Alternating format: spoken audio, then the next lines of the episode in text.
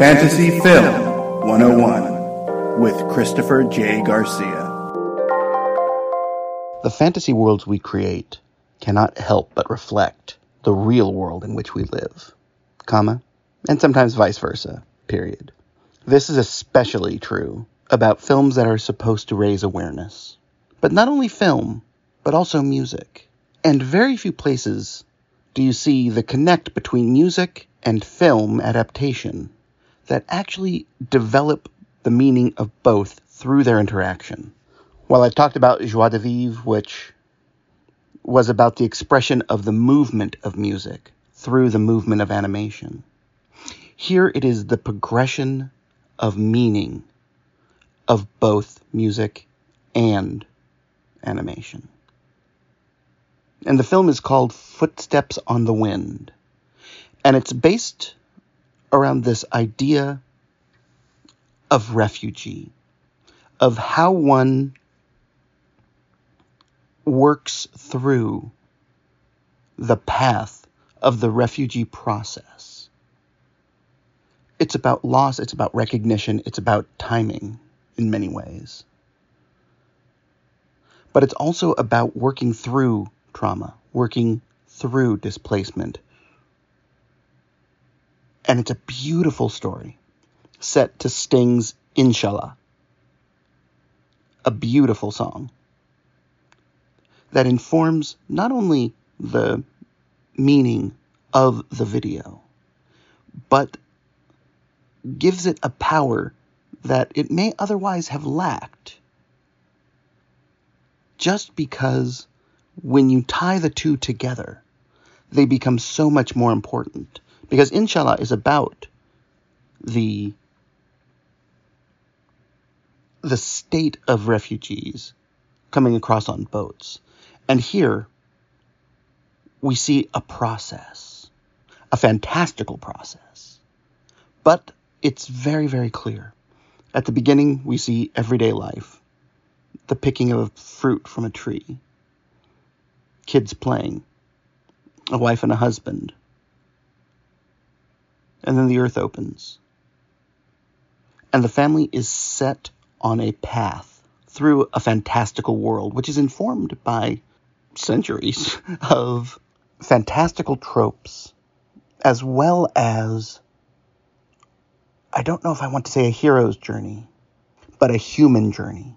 One that is instantly recognizable to anyone who has experienced anything of the popular culture, as well as anyone who has experienced displacement, who has felt what it is like to have the ground that you're on no longer be the ground that you know.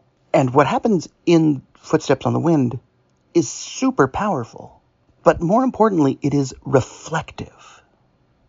And this is something fantasy film does so well. It reflects concepts back at you but since it can strip away the real world as we know it, it can present the aspects that are most significant and beautiful. The animation style here is gorgeous. It's obviously influenced by traditions of book illustration, of comic book. But it's also got that aspect to it that is symbolically, and I would argue surrealistically influenced. Concepts that are really important, such as war, kidnapping, human trafficking, are represented by symbolic moments, things like squid ink. Well, technically octopus ink. That's important to note. And the reason why all this can happen is that there is a reality behind it that we can connect to. But one of the reasons we can connect here so closely is that it is removed from the aspect of the refugee issue into a world that is contained, controlled, marked up, as it were. And that makes it so much easier to go in.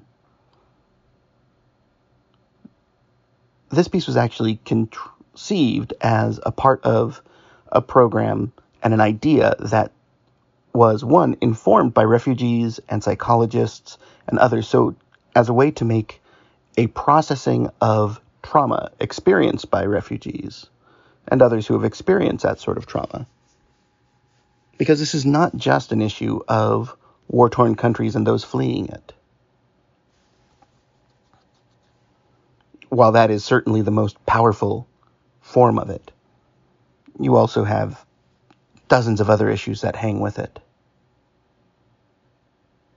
But they wanted to present it in the non traumatic way. And part of that is the abstraction, is the taking away of the bombs and placing it into a world in which that is represented by animated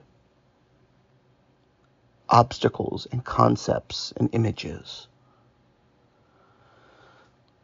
There is something of a dreamlike state to it. And through that dreamlike state, we are able to access or access these ideas more clearly. This is a super powerful film and one that will be used in schools and elsewhere to help deal with traumatic issues that are raised through it. And that is incredibly important. I believe this is a masterpiece, and you can see it as a part of Cinejoy, as a part of the Cinequest Film Festival, uh, starting on the 20th, running through the 30th. And I hope you will, because this is a film that is greatly rewarding on every possible level.